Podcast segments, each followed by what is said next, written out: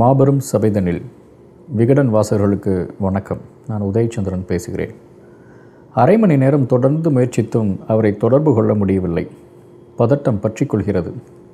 80 வயதாகிறது அவருக்கு. என்ன ஆனதோ என்று தெரியவில்லை என்று புலம்பிக் கொண்டிருந்த என்னை வித்தியாசமாக பார்க்க ஆரம்பித்தனர் வீட்டிலிருந்த அனைவரும். ஒரு திருமண விழாவுக்காக ஒட்டுமொத்த குடும்பமும் சென்னையில் முகாமிட்டிருக்க திடீரென்று என் நினைவுகள் மட்டும் அவரை நோக்கி சென்றது ஏன் என்று தெரியவே இல்லை.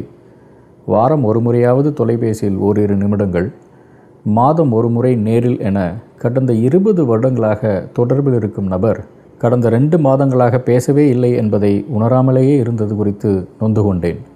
அடுத்த நாள் காலை முதல் வேளையாக காஞ்சிபுரம் மாவட்ட அலுவலர்கள் சிலரை தொடர்பு கொண்டு ஆசிரியருக்கு என்ன ஆனது, உடனடியாக தொடர்பு கொள்ள வேண்டும் என செய்தி அனுப்பினேன். அடுத்த சில நிமிடங்களில் அலைபேசி திரையில் அவர் பெயர் சுப்பிரமணியம்.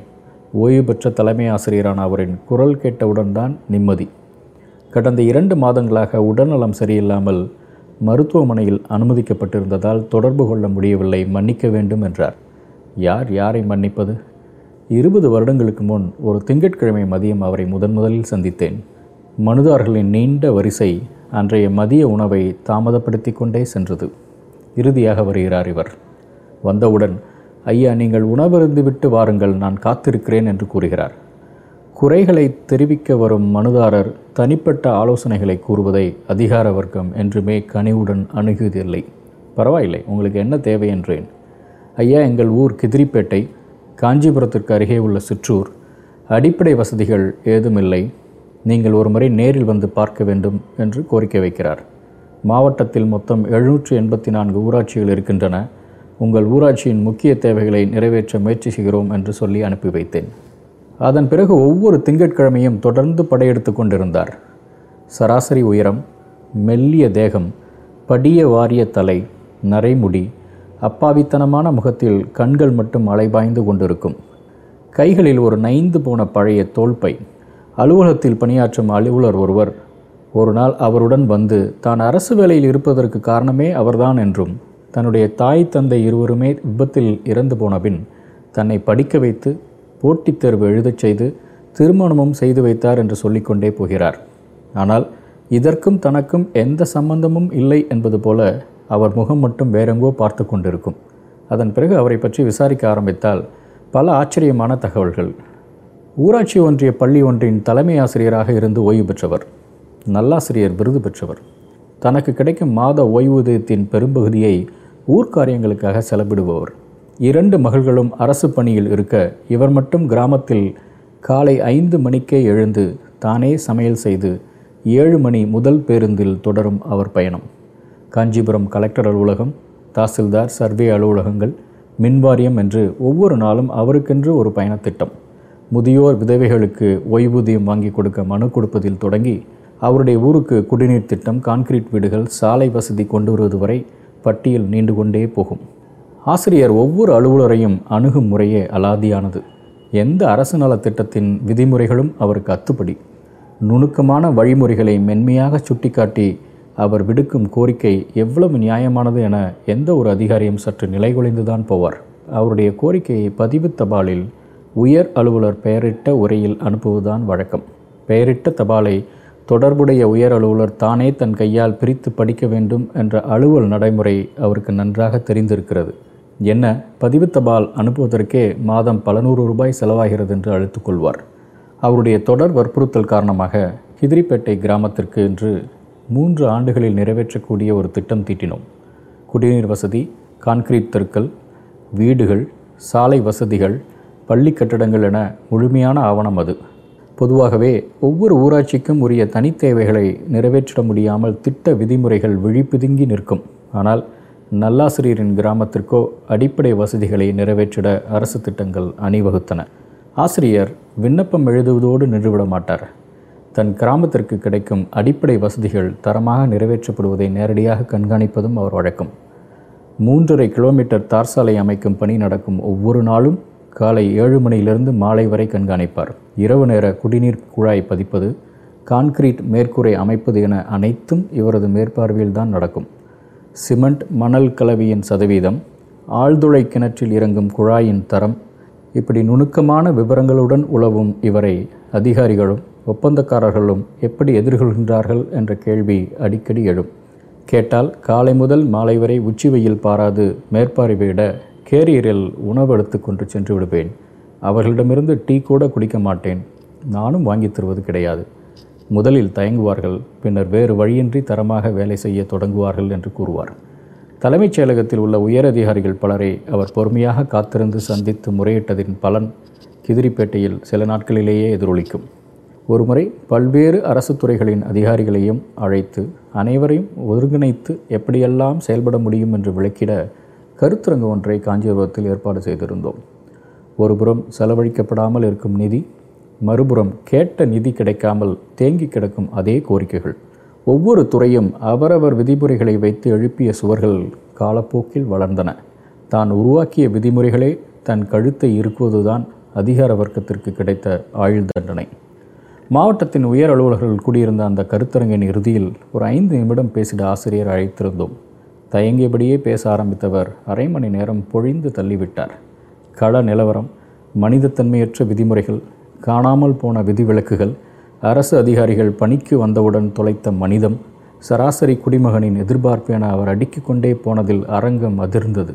அன்றைய நாளிதழ் தலைப்புச் செய்தியை குறிப்பிட்டு, பகை நாடுகளின் பிரதமர்களே பேச்சுவார்த்தையில் ஈடுபடும் பொழுது ஒரு துறை அலுவலர் இன்னொரு துறையுடன் ஏன் பேசிக்கொள்ள மறுக்கிறீர்கள் என்று அவர் கேட்டு முடித்தபோது அரங்கில் பலரது முகங்கள் குற்ற உணர்ச்சியில் உறைந்து போயின. காலம் மாறுகிறது. இப்போது கிராமப்புறங்களில் தேவைகளும் மாறுகின்றன. வளர்ச்சி என்பது அடுத்த கட்டம் நோக்கி சிந்திப்பது.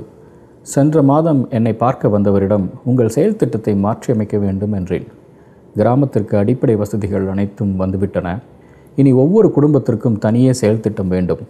விதவைகள், மாற்றுத்திறன் கொண்டோருக்கு முன்னுரிமை, சமூக கூடத்தை விட சமத்துவமயானம் முக்கியம். இன்னும் சில பணிகளின் உடனடி தேவை குறித்தும் சொல்வதை கவனமாக கேட்டுக்கொண்டார். அடுத்த முறை புதிய திட்டத்தோடு தான் வருவார் என்ற நம்பிக்கை எனக்கு உண்டு. குக்கிராமங்களை அடிப்படையாக கொண்ட வளர்ச்சி திட்டங்கள் குறித்த என்னுடைய PhD பட்ட ஆய்வு தலைப்பை கூட அவருடன் விவாதிக்க முடியும். ஏன், சமீபத்தில் பொருளாதாரத்தில் நோபல் பரிசு வென்றவர் குறித்து சொன்னவுடன் பரிசு வாங்கிய அந்த தம்பதியர் குறித்து தொடங்கி பிரதமரை அவர்கள் சந்தித்தது வரை சொல்ல ஆரம்பித்து விட்டார்.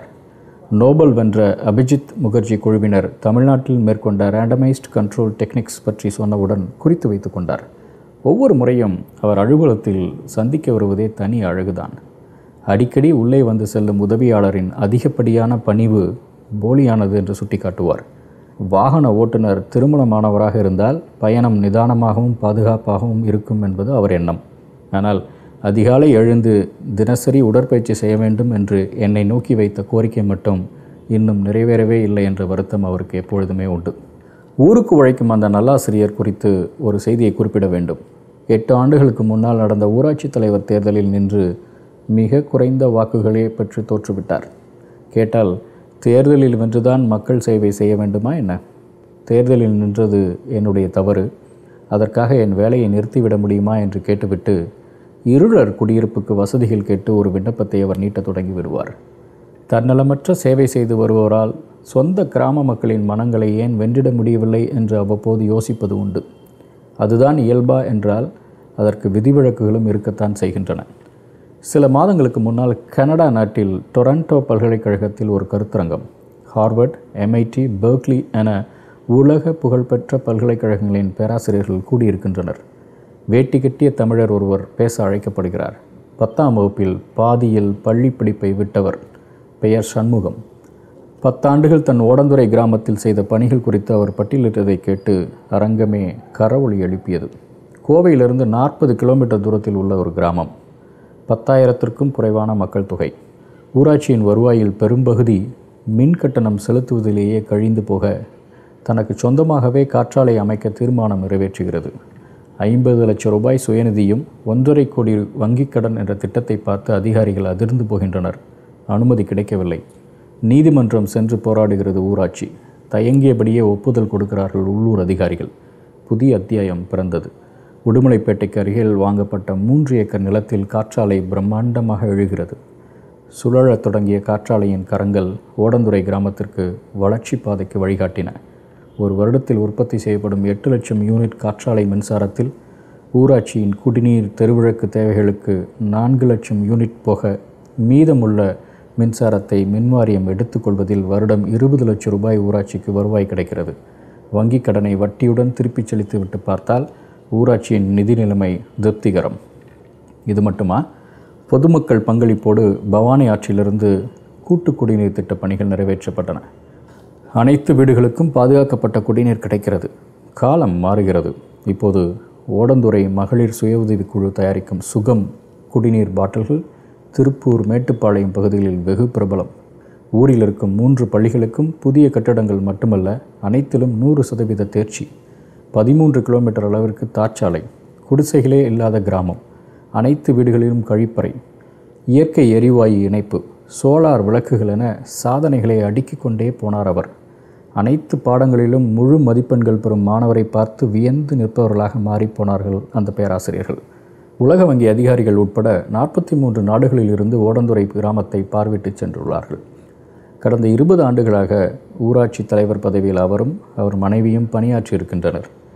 அடுத்த தேர்தலில் இளைஞர்களுக்கு வழிவிட எண்ணியிருக்கும் அவரிடம் எப்படி இவ்வளவு சாதித்தீர்கள் என்று கேட்டால் கோவைக்கே உரிய கொஞ்சம் தமிழில் பதில், ஊழல் 1% கூட இல்லை.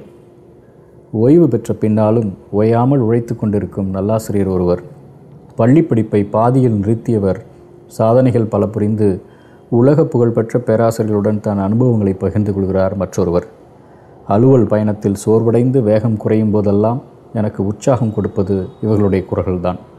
ஒவ்வொரு முறை வீழ்த்தப்படும் போதும் மீண்டு வந்து பயணத்தை தொடர வழிகாட்டுவது இவர்களை போன்றவர்களின் முகங்களை. நல்லாசிரியரும் ஓடந்துறை தலைவரும் எனக்கான கலங்கரை விளக்கங்கள்.